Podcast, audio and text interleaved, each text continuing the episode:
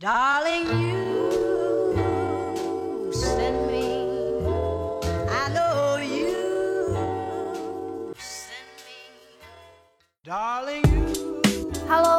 好，欢迎收听新一期的出逃电台。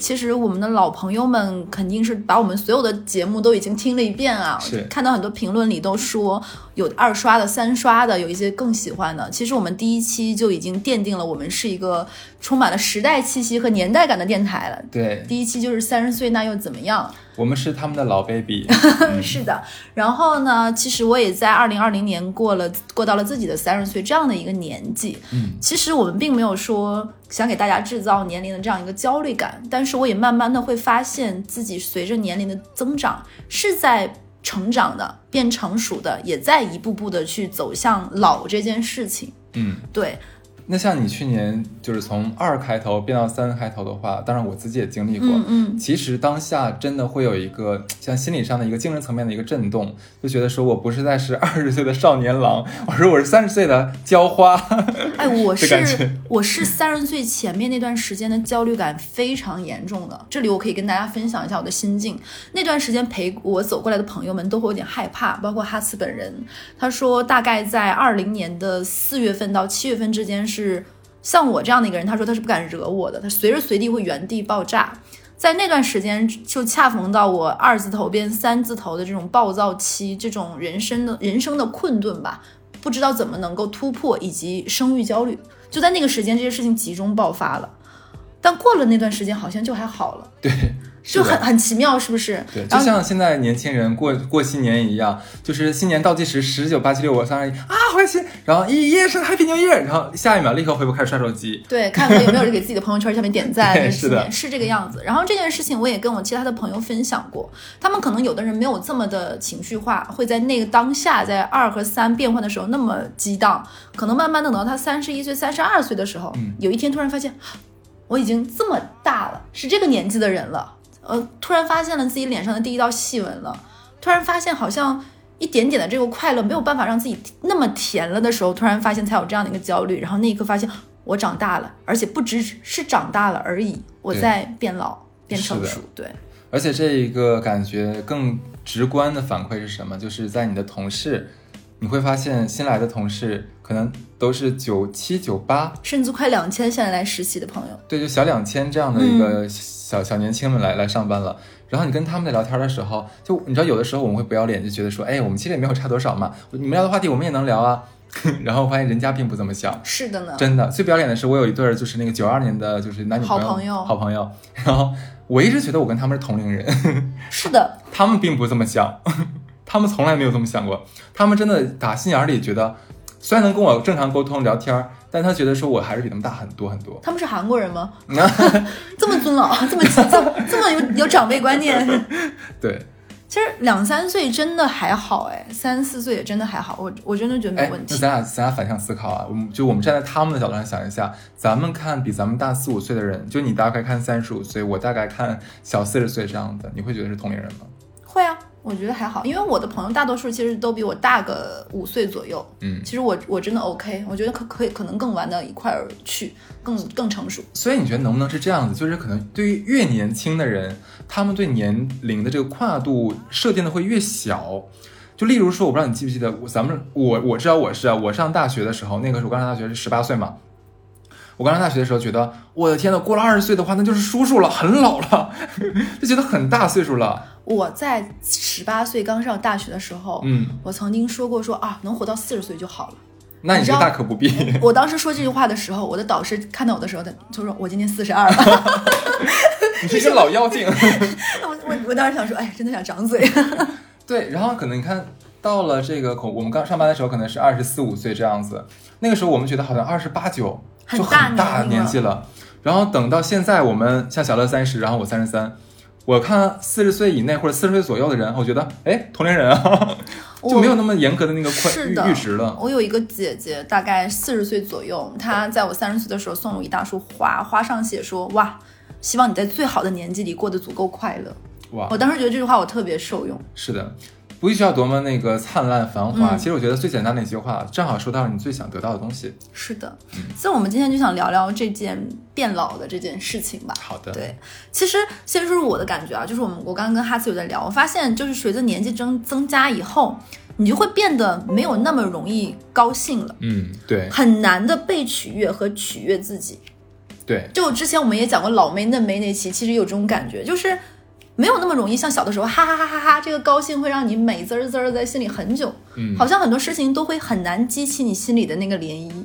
就我好像前段时间跟你说吧，我其实很久没有特别高兴过了。我能理解，像以前那种就是没心没肺的，可能碰到个芝麻大点小事儿，可能能高兴一天或者高兴好久，现在好像就没有了。在我还是小朋友的时候啊，那个时候大宝说我说他觉得我都有点表演型人格，就我的嗯情绪大起大落，像正弦曲线一样。后来发现，慢慢的这种情绪就会越来越接近于平和。收敛很多，对你，你很难讲是什么时候一点变成这个样子的，好像你一点点就是变成这个样子。在我刚毕业的时候，会觉得买一个名牌包，哇，好开心，就是特别特别开心。买一件新衣服，吊牌拆了，恨不得明天就赶紧降温能穿，明天就暖和能穿的新裙子。但现在可能这个衣服放在买的时候，当下还蛮喜欢，可能放了一个月，在你的柜子里，吊牌都还没有拆，就没有那么一件小的事情会让你那么快乐。是买东西也好，吃一个好东西、好吃的东西也好，或者是怎么样，其实都很难让你去得到一个很长久的快乐和满足。我之前在网上其实有大概看过一个可以解释你刚才说现象的一个理论啊，就是其实我们年轻的时候，那个时候遇到事情太少了，而且更多的是在一个被父母或者说是没有说经过那么多大的打击的情况下长大的一个环境。那个时候其实我们等于说是在绽放自己的。啊，我们可能就是所有东西全全敞开来给别人看，嗯，然后一个什么选一个什么东西的话，能激起我们心里千层波浪。那时候咱也没什么见识，说句实话，可能碰到一个新鲜事物，就新鲜事物对我们来说太多了，什么都可能是新鲜事物，所以能激起我们很多的觉得，哎呀，情绪爆爆发的一个时刻。但是慢慢慢慢，随着我们越来岁数越来越大，就是一是见的多了，第二是我们受到伤害更多了。这样的话，其实我们会让自己更持呃。叫那个话叫钝感一些，钝感对钝感一些，我们的钝感会越来越强。这个钝感不是是指迟钝的意思啊，是说我们在抵抗外部来的一些声音，或者说一些呃事物的时候，我们不会那么敏感，不会让自己的天然的保护的屏障。没错，是这样子的。所以这个的带来反作用就是，那坏的东西进不来，好的东西其实也不会激起我们多大的波浪，因为我们天然的让我们自己的情绪变得更钝一些，不要再那么神经敏感。对你说这好吗？也没有很好，坏吗？好像也没有很坏。就看怎么平衡。如果说像一些那种可能到了五六十岁还是心里还是住着一个少儿郎、美娇娘的这样的人的话，愿意愿意年轻态的话，他们仍然愿意保持这种非常积极向上，然后非常敏感的这样性格，我觉得也蛮好的。但是我相信他们在这个处理。处理这个这个伤痛的时候，我其实蛮好奇他们会用什么样的方式，因为按理说这样的人，他们其实是会不会应该是更容易备受伤害？敏感，它一定不是说只是某一个点敏感吧？它应该整个神经都是敏感的。我大概这么想，我不知道对不对啊？然后还有一个就是说，说完这个我们再说，就会随着年纪的慢慢的变大嘛，你会发现你的兴趣或者是能激起你兴趣的事情和爱好在变少，嗯，就你的热情很难被调动起来。对，在我还是小孩子的时候啊，可能可能这话会冒犯到很多人，我大概说的就是十七八岁，再到大学这个这个阶段吧。我们的中学生听友说啊，十七八岁是小孩子，老死了呢。就是那个时候，你知道，我会觉得哇，整个世界就我只是一个，就像哈斯说，我只是一个点，我想变成一个圆，就半径足够大的圆，然后我会有无数无数的触角去接触这个社会、这个生活，有无限的可能和展望，就会想学很多东西。在我可能刚毕业那几年，我是说我学了很多奇奇怪怪的爱好，比如说。插花，比如说烘焙，比如说去学西餐、学中中餐等等等等，你会有无限的热情，想学这个学学那个，就是用好朋友的话说，就感觉我像是一个陀螺一样东奔西走，就是你不知道他在干嘛，就每天都很忙的一个人。可是慢慢的，我会发现现在我是更享受一个人，我说的是一个人在家待一个下午。嗯，就这样的时间，就你很难再有一个电话 call 我说啊，出来干嘛玩啊，蹦迪啊，走啊。之前我肯定是随叫随到的人，真的就是玩儿玩儿不停止。这个事情是我第一次有感觉，是大概在一七年的时候，有一个男生追我，他十九岁，是一个非常帅的新疆男生，他是我们公司活动的一个摄影师。可能当时正好是赶上我情绪的一个低落期，就我不太爱笑，总是整个人有点郁郁的。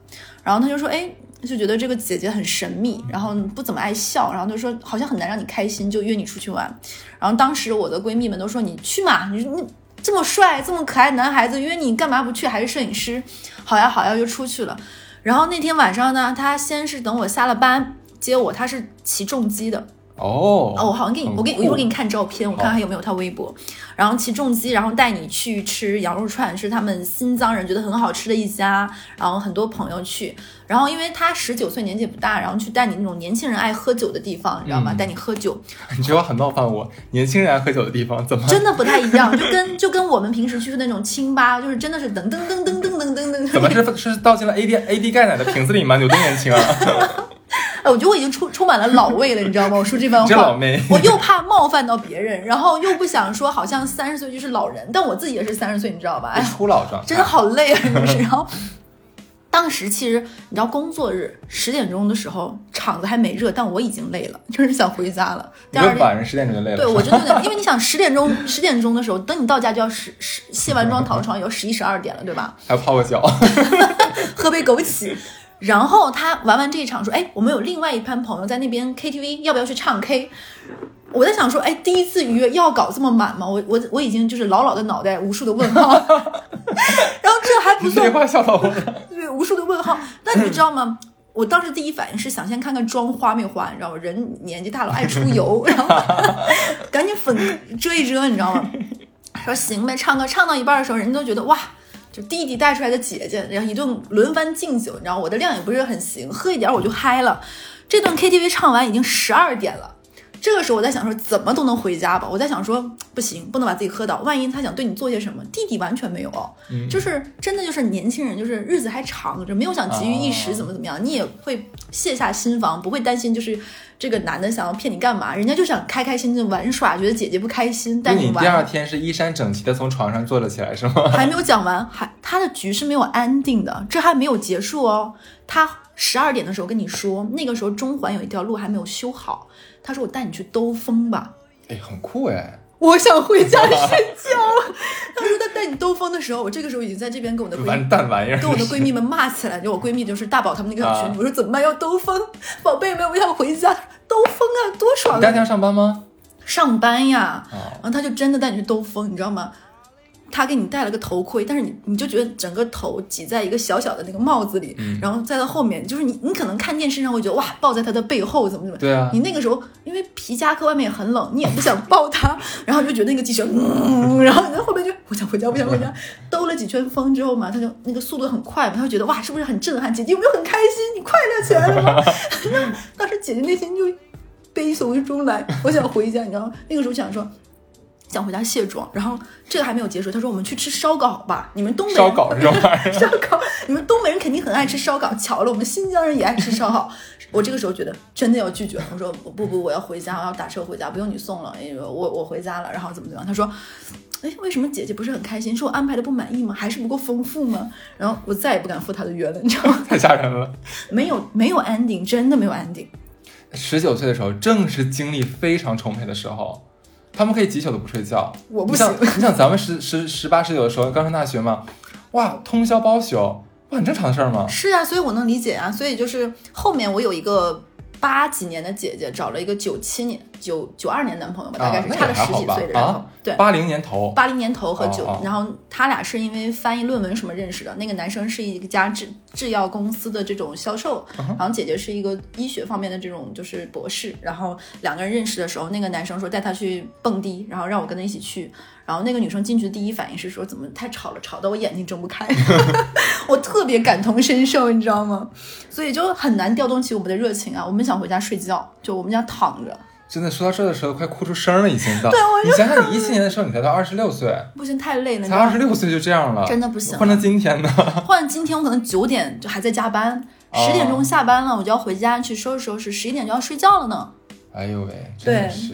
呃，怎么办？眼泪都快出来了。对啊，我们怎么就变成这样了呢？嗯，而且说到这里，我在想说，就你会开始觉得自己脾气变好了，就是引号，你的脾气变好了，就是哈斯刚才说的，就是天然多了一道屏障，我们钝感了，可能也是麻木了，嗯，又变得非常的脾气不好、不耐烦了。嗯嗯嗯你是不是有这种感觉？很能懂这个东西。就是这可可能有点矛盾，但是这就是我们这些大人的这种心理。就我会脾气很好，很多事情可能我不过心，对有的时候可能你的老板啊，或者是你的长辈们说了一两句冒犯话，当你是小朋友的时候，一定要对着干啊！你怎么能这么跟我说话？你算谁？你是老几？你怎么能教育我？但你年纪大了之后，你会发现，哎，你听听算了，对不对？对何必过心呢？都不是不愿意跟他去有一些什么什么，你就会想离你远一点。甚至你知道吗？在我还是小朋友的时候，在路上可能就是所谓的那种事儿逼，就是刺儿头、见义勇为、拔刀相助，就一般我们叫刺儿灯。对，就是就是这种人。但是你知道吗？而且我还有点路怒。等到我现在变成了一个大人之后，我会觉得啊，人人都有不容易，你干嘛跟他一般见识呢？可能这个人有反社会人格人格呢，下一秒掏刀了呢。哎，算了吧，让让他吧。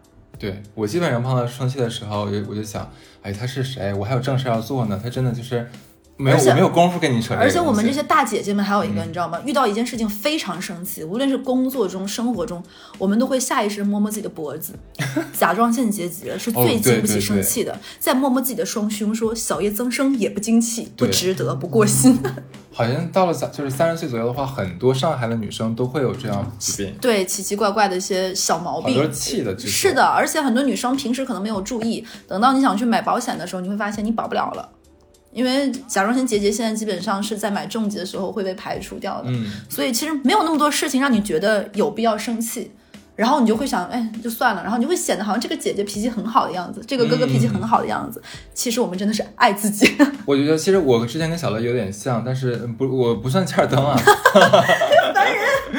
对我可能就是比较怎么讲，因为我以前性子非常急，你可大家可以看我们我们咱俩语速很快，对现在其实已经比以前要慢一些了，至少你能听得懂了，啊算慢了已经。对，以前是我说完之后别人啊可能我们是说唱界的，rapper 是吗？然后然后我是后来我就感觉说，如果你要想生气的话，每一天生活中会有方方面面让你气死的地方，那这样的话你别活了。嗯对我是为了自己让自己舒服一点一点之后，我就开始跟自己讲说，就是我有必要跟这人吵架吗？我有必要跟这人生气吗？后来想，就对他不配。吾日三省吾身。啊，那我不用反省我自己，就会告诉自己，然后慢慢慢其实就成了一个习惯了，就想说我有我当下更重要的事情要做，嗯，就这种就跟我没有关系，不是很大的事情或者不是很大的人，其实不必要牵扯我的精力，是的，就导致几年下来的话，其实到现在的我的话就是非常的钝感，对，peace。对，就就看过就当没有看过就好了，能就能怎么样呢？然后刚才小乐说这个不耐烦，其实我也能感觉得到，我这个不耐烦更多的不是表现在外在，其实是在我心里，就是例如说。假如说想跟呃跟一群新的朋友或者谁谁谁一起讨论什么事儿，你会发现，哎呀，就有傻不是，就有一些比较脑子不太灵光的朋友，他可能就会左问右问啊，或者说提出一些很愚蠢的言论啊，然后表面上咱们都嗯笑嘻嘻，但是好可爱这样的问，心里想傻逼，然后就会想赶紧结束跟这个傻逼的对话。嗯，我会是这样的不耐烦。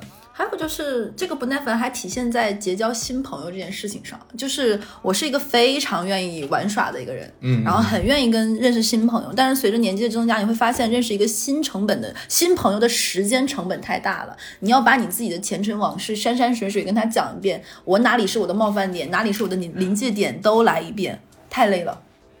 我跟你讲啊，你讲你不讲这事儿的话，我都快忘记了。我昨天跟我那个哈尔滨一个哥们儿聊天儿，哈那是个哈尔滨的常仔，哦，然后呃，对对对，后面他让你投稿好吗后面后面先给你后面给你讲，就是我问他，我说就是其实我们俩大概是一两年联系一次这样的关系，但是已经是很多年了已经。怎么的？你俩是靠闲鱼联系的吗？对，他还买我那水壶嘛，就他，不然你叫我电话号码。对，然后然后那个我就说，哎，最近怎么样？巴拉巴拉说了很多嘛，就是因为可能都是男人的关系吧，其实聊两句就又感情又回来了。是的，老朋友就会这个样真的，已经快是快十多年了。然后就聊到说，你就说，哎，我说那个你离婚之后，因为他也离婚了嘛，嗯，我说后面有没有一些比较不错的这个莺莺燕燕啊，嗯，然后他说没有，他说现在都已经懒得约炮了，因为他以前是我们那儿就比较有，就我们圈儿里面比较有名的一个炮王，炮 真的是炮王，我的天呐，就是你就感觉他脑子长的只有这个事儿形状可能就只有那个形状，你知道吗？就 无法想出想出别的东西来。他说他现在基本上就两三个，但是两三个都是跟跟他在一起认识可能十年左右了，他已经不再认识新的人了，也不愿意去什么局了。以前我跟你讲，他可以夜夜当新郎的那一种，体力也好，精力也旺盛。他是十九岁吗？哎，没有，他比我大，他比我大一些。对，然后他现在就跟我讲，基本上可能就一两周，可能会一次这样子，哦，就跟完全完之前完全不一样了，就没有没有那精气神儿了。我能懂，而且我我我觉得这个不耐烦还体体现在，你知道以前如果有人冤枉我，或者是有人不理解我、冒犯我，我可能还想跟他抢白几句。现在我连这个都没有了，就就没有那种不耐，我是真的发自内心的不耐烦，就是懒得理你，对，就就是这种懒得理你。懒得理你。对，还有一个呢，哎，那个时候有一个电视剧很火，是那个湘琴演的，林依晨，她演过叫做《我可能》。袁湘琴那个。对对。对，他演他演过他跟李大人好像那个我可能不会爱你，还是诸如此类的一个电视剧，他就讲了很多初老的症状。其中有一点我特别的认可，就是突然想不起来某个人名字，然后又觉得哎想不起来就想不起来，没有什么。对，你有没有这种感觉？哎呦，太有了！以前我属于那种，假如说做错个什么事儿，或者嗯说想不起来什么东西，哎，特特急，哎呦，怎么想不起来了呢？对，找不到赶紧想起来。然后找不到什么东西，气到失眠。生气气自己，你知道吗？不是气别人，特别讨厌。然后现在的话，我真的是那种想不起来，那就算了，肯定不重要。是的，然后我 miss 我 miss 掉谁的电话，呃，或者什么微信的话，别人说，哎，要不赶紧回回一个？我说，嗯，也不用吧。说真有事儿的话，天天给我夺命连环 call。这件事情我特别特别有感受，是我如果跟哈兹说，哎，这个周六我们约见面吗？哈兹说你先等我一下，因为我忘了我周六约没约人了，我看看有没有人找我。对我已经忘记了。是的，就会觉得好像这个事情，既然你能够忘记，就说明也没有那么重要，你也不用带着很多的情绪，那就这样吧，对就划过去了，目过去了。就现在你想想，生活里面有多少事儿对自己是特别特别重要的？现在一时半会儿我也真想不太起来。赚钱，然后跟家人关系好一点，然后跟朋友们偶尔的相聚，嗯，那还能有什么呢？好，一时半我也太想不太起来。而且我有有的时候会觉得，生活中很多很重要的东西，我好像都没有特别去真的都抓住。嗯，就那嗯人没有那么多的枝桠能去接触那么多东西，那如果忘记那就算吧，也放过自己。对，还有就是，唉，会把一些话经常挂在嘴边，比如说呢，以前呀，原来呀，我小时候巴拉巴拉巴，我上学那会儿，我刚开始的时候，代入感太强，有被冒犯到。是不是会有这种感觉？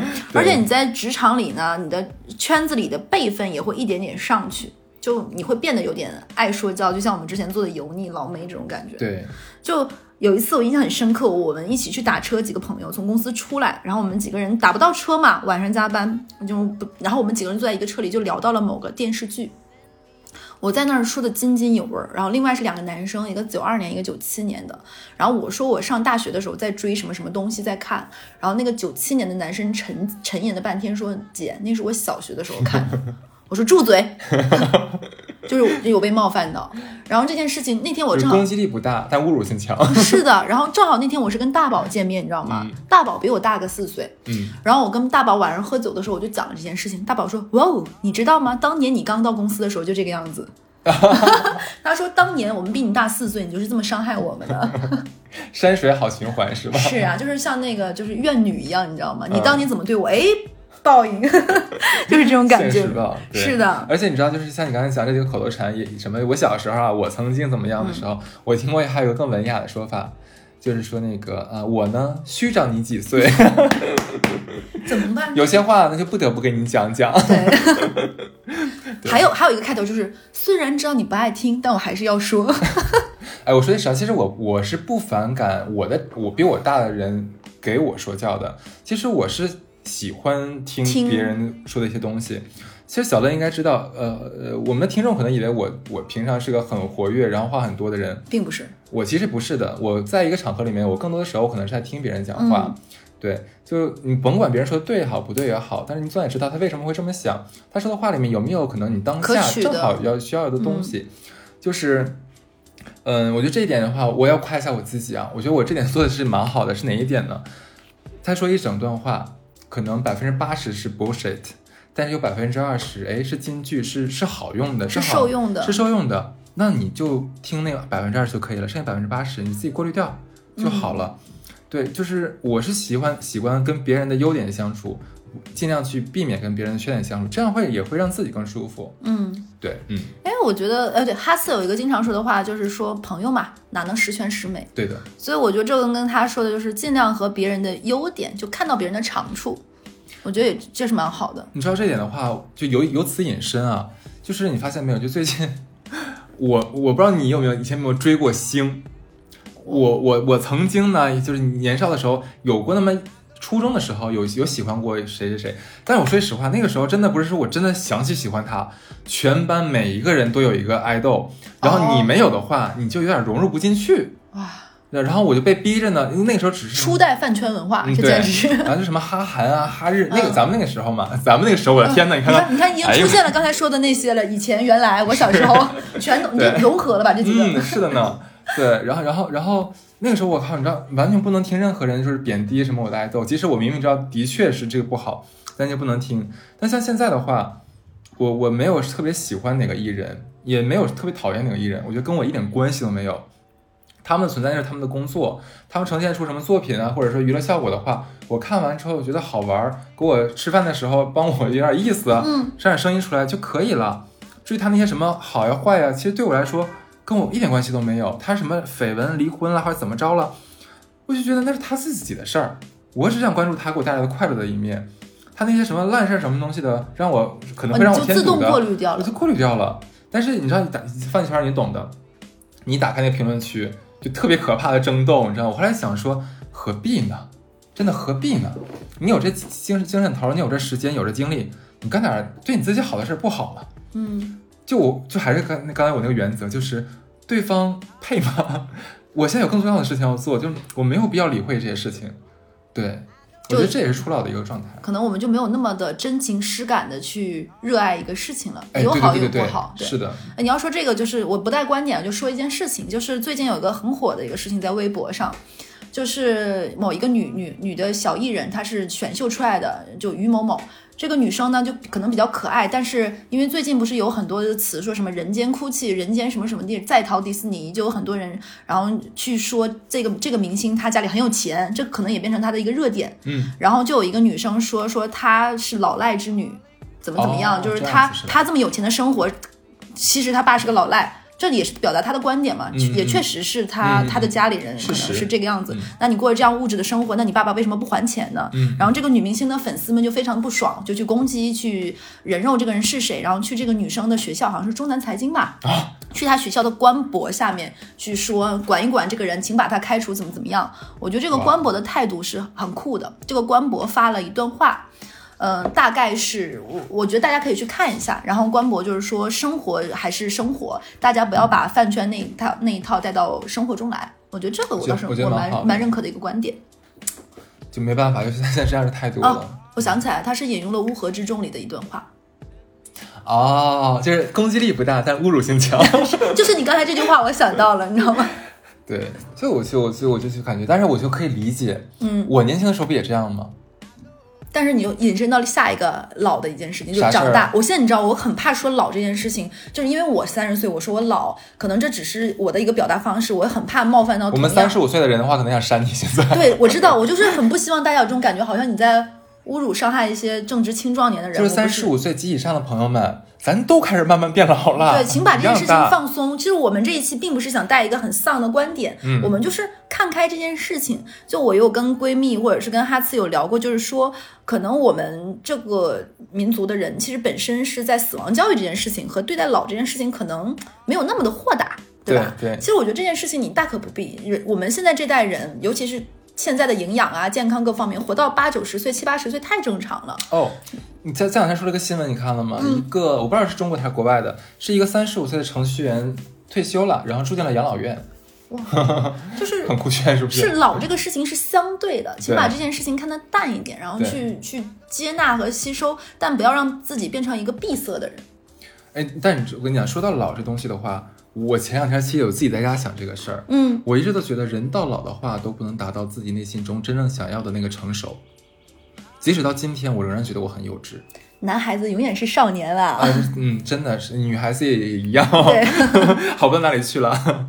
对，就是自己心里的那把火不要灭掉。嗯，是然后呢，就说到这里，就引申到就是我们就会刚刚说，以前听到别人说什么，我自己爱说什么，以前原来就变成慢慢自己讨厌的那个样子。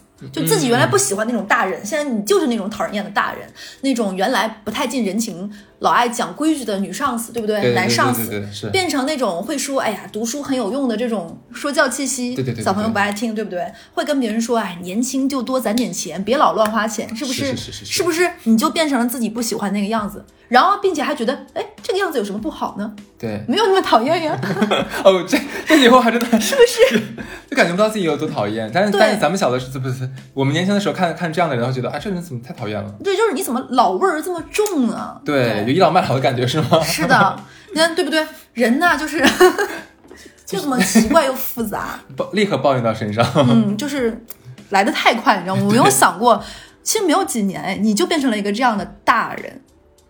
才才刚三十多，是啊，然后这只是我们外在，或者是呃不不能叫外在，我插一嘴啊，嗯，我忽然想到，就是为什么像以前啊，我们看人的话，觉得说，可能三十多岁的话不算是多老，但为什么这一届年轻人啊，我们也算进去啊，这一届年轻人的话，可能二十来岁都开始就是喊很老啊，喊怎么怎么样了。我在想，有没有有没有可能是因为我们正正好好赶上了一个就是一个信息爆发的一个时代？快速的快车道的时代你你，想一想，现在的小学生学的东西跟我们小学时候学的东西，这是完全不一样的。现在小孩的成熟程度跟我们那时候那是完全天壤之别的。确实是这个样子，尤其是因为我住在朋友家嘛，我闺蜜的女儿现在是小学二年级，她现在的英语我基本上就是有点辅导不了了，很多单词我都不会。嗯，她现在小学二年级，他们学校就是我先不说学校，就是他们在外面上的课，要求他的词汇量是五千，小学就这么多了，对。他有很多词，我就想啊，我可能不配，就是教不了。我觉得我初中好像都没那么多，是的，我们初中大概是三千五，我也没有记这么多。就很快。可能我们现在还在 abandon 这个时代，我天呐，有被冒犯到啊！侮辱性极强是。的，就是就是这个样子。然后这些小朋友们，他们就每天过着那种紧绷的时时时就是状态，尤其是这种一线城市的小朋友，他们有很强的这种升学压力，他们的父母可能要倾尽全部积蓄和未来的一些贷款，帮他们换一个很贵的学区房。这些小朋友真的是从小就很辛苦。是另外一方面，就是我们那个时候我们能接触到的信息，要么从电视。要不然的话，可能从一些杂志上面，嗯我们能获取到的信息是经过过经过严格个例和筛选之后，然后才到我们手里的。其实那相对来说，我们可能长得更更幼稚、单纯一点点。但现在小孩的话，他们有互联网，嗯，真的是你想看什么信息，什么信息没有。你刷随便让孩子刷刷抖音，天哪，那那抖音上面内容千百花齐放的，嗯，所以他们现在这个小孩子，他们得到的这个信息的浓度和密度和数量，这个是远远远远超过我们的。他们可能已经在，我不知道啊，随便说的啊，可能十几岁的时候，他们可能对某些事情的看法，可能跟我们现在也差不了太多了。嗯，甚至只是举个比比方，肯定不严谨。所以说，可能现在年轻人长到了二十多岁开始上班，没过几年的话，就开始觉得啊，自己已经开始心老了，觉得已经经历的太多了，看的太多了，他们就是被喷了乙烯的一代，迅速的催熟了。速老化啊，对对对，成熟化，是的，是的。然后这只是一部分，然后还有一些就可能对于，尤其是对女性啊，特别有敏感的一件事情，就是很多的这种成长成熟，这种是显在脸上的，非常的一点一点。那天我跟我一个关系很好的学姐见面，然后她跟我说，她说因为她是一个蛮迟钝的人。就她从二十岁到三十岁的时候，她没有什么感觉。她突然有一天花早上起来，发现像她这样一个从来没有担心过黑眼圈的人，突然发现自己有黑眼圈了，眼角笑起来会有一道笑的细纹。嗯她那一刻就会发现，好像我有了岁月的痕迹，然后我已经不是那个小小的年纪了。我以前从来没有过眼袋，但是我这两年发现，就是如果说我比较累的话，我真的会有眼袋出来。你有没有发现，之前我们不太懂小 S 说的那种叫什么卡痰，对吧？有没有？现在 有卡痰这件事情是不是有？还有一件事情就是以前我看康熙的时候，从来不知道什么叫做水肿。浮肿这件事情，哦小 S 说哦，明天要上相，要拍照，前一天晚上不能吃炸鸡，不能熬夜，不能喝水当年不懂哎，就觉得有什么好水肿，第二天早上就是活力四射的一个孩子，对不对？宝贝儿。现在发现真的都是打脸的。跟巨人关了一样。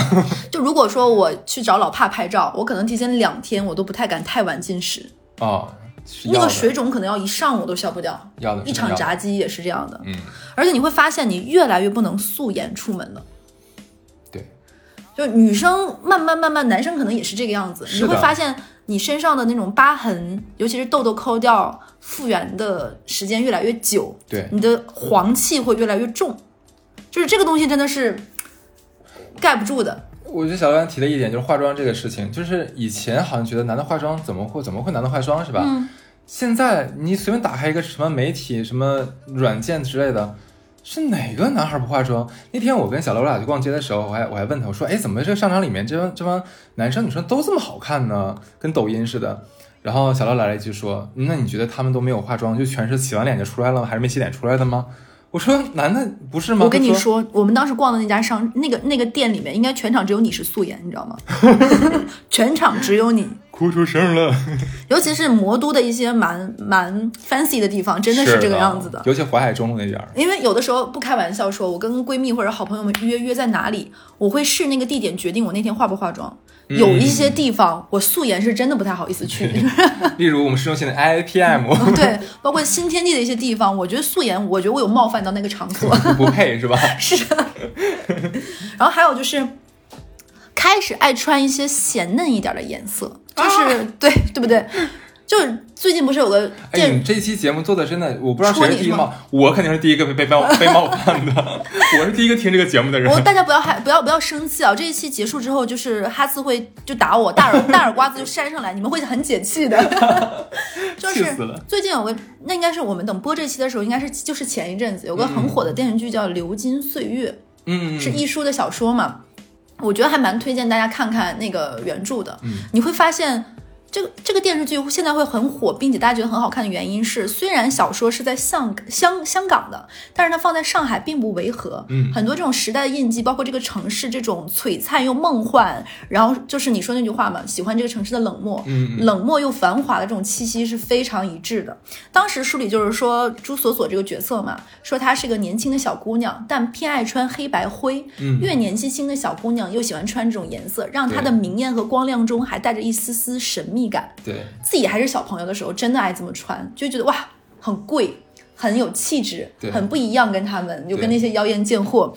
但是等到现在我三十岁的时候，我我会有点爱穿一些嫩黄色呀，带着一些粉的一些颜色，就开始会穿一些跳一点颜色的衣服了，没有那么爱沉迷于黑白灰这件事情了。我们老话也有描述过这个场景，叫做老老黄瓜刷绿漆，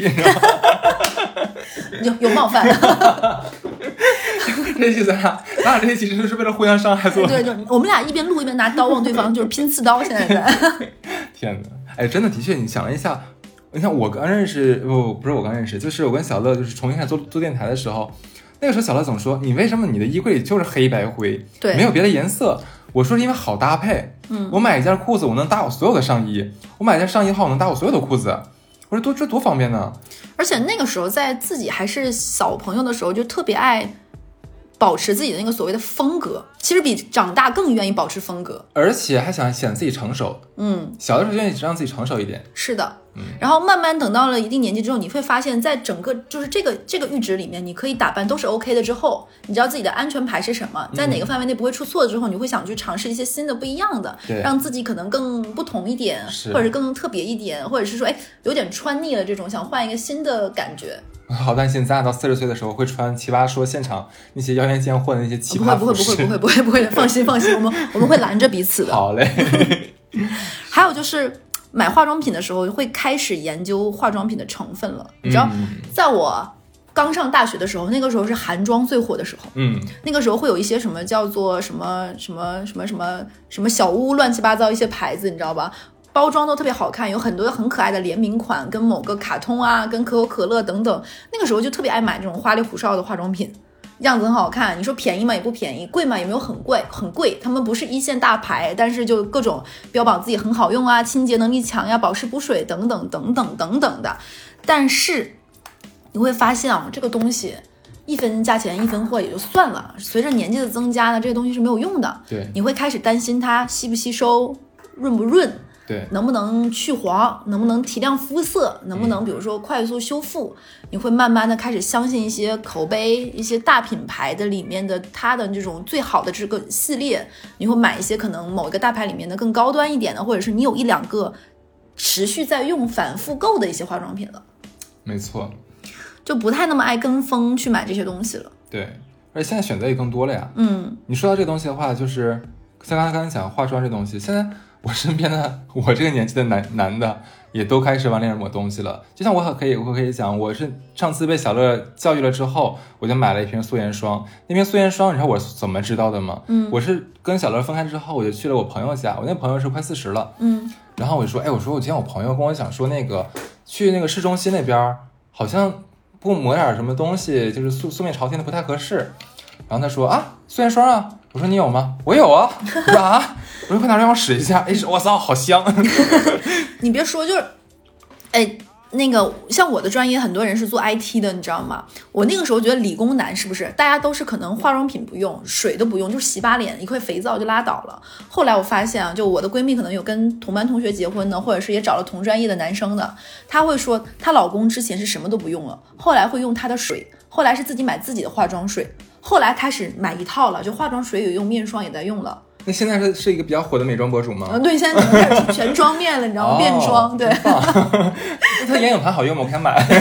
就会就会真的是这个样子，大家会开始是希望自己变得更好一点更。精致一些。对对，嗯，还有就是很重要一点，就是我跟很多朋友都聊过这件事情，大家都有那么一点点，或者是已经有人在尝试做医美这件事情了。对，已经过了那个排斥和觉得不解的阶段了。嗯，就之前大家想到就是整容或者是医美这件事情，大家就会想到哇，韩国大家都一个脸，对不对？对或者是怎么怎么样，就是觉得这个东西一定有伤害、有副作用，咦，你怎么想这样？你肯定就是一个怎么怎么怎么样的人，怀出来这种奇奇怪怪的想法。但是大家现在基本上都会把这件事情觉得没有那么的。怎么怎么样了？甚至很多人都做一个什么水光针啊、小灯泡呀，对或者是做个清洁护肤啊，等等等等，就很正常。而且女方、女方、女生之间，大家会开诚布公的聊说你在九院做的啊，我在哪个美容诊所做的啊，怎么怎么样对啊，这个不要做，这个可能有副作用。我我是今年去年二零二零年的时候，当时是那个陪朋友去了一趟美容院，嗯然后是上一家算是中大型的吧。嗯我没有想到的是，我个人感觉它它四层楼，嗯，我觉得算挺大的了。然后人爆满，我们在那里面就光是等，就等了很久很久，因为我还预约了。就我就没有想到说，而且你知道，我们真的是只是去美容一下，但那些人大家都是打针或者干嘛的，就那么那么多，你就你根本想象不到有多多少人。我印象特别深刻，是我有一个朋友，我不说是谁了，我后面的故事可能会讲他，你知道吗？他在这几年我经历他三婚，我跟他我我印象很深刻，他初婚的时候，那个时候是我当时是他的伴娘。他那个时候那个时代的结婚流行用安瓶，我不知道有些女生、有些男生女生知道知道听到没有过，嗯就可能让你的皮肤瞬间会很好、很亮。嗯那个时候大家的手段还停留在这个阶段，你知道吧？用个安瓶，对不对？他第二次结婚的时候，就会可能有一些做一些小的那种，比如说水光针啊、小气泡呀，甚至是敷一些比较贵的这种男朋友、前男友系列的面膜等一等，对吧？等到他三婚的时候，就已经是真的是真刀真枪做一些热玛吉什么的了。嗯，就是我说哇，你这是 一步步在升级。这东西是上瘾的，嗯真的很上瘾的。嗯所以我觉得我们并不是在鼓吹消费主义，或者是说医美就是好的。但我觉得可能慢慢的随着年纪一点点大上去，就是想要去让自己 keep 出一个好一点的外形，会去想一些方式。对，就其实表面上表表示说，哎呀，老嘛，顺其自然好了。嗯但其实内心里面会有那么一个地方一直在跟你做挣扎，就是说，哎呀，如果能年轻一点，其实也不错。嗯，而且坦白说，我觉得女生一直保持一个状态。比如说让自己去健身，然后保保持住一个外形，其实会让自己很开心，不是取悦别人，是会让你自己一直在这个劲儿上。对，对，不松下来。虽然我也不说松下来有什么不好，只是这个样子其实也会蛮让自己开心。没有说话，发现我说话小心翼翼的吗？非常是真滴水不漏呢。因为因为我是真的觉得这一期可能会冒犯到很多人。我们俩已经互相被冒犯到了。对嗯，其实我们这一期其实也是因为我们两个做了很多年终总结，然后彼此虽然我们俩每周或者是每两周都见面，但也有说不完的话。其实很多是我跟哈斯我们俩私底下已经聊过的一些心境，包括这一两年随着年纪增加的一些变化。对，其实我坦白来讲，我并不觉得我从二十几岁到三十岁，我的。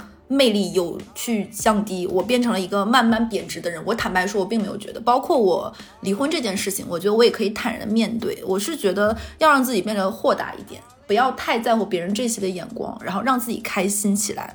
变老其实没有那么可怕，嗯，对。然后它是一个时间流动下来带来的一个必经的过程，你没有办法去跟它抗争，你没有办法去说啊，你可以变成一个像女明星一样。光鲜亮永远不老的人，那你可以享受当下，然后慢慢去和自己去适应，对，享受这个过程。说得好，嗯，然后一会儿我们就要打彼此喽。那这一期就到这儿，拜拜，拜拜。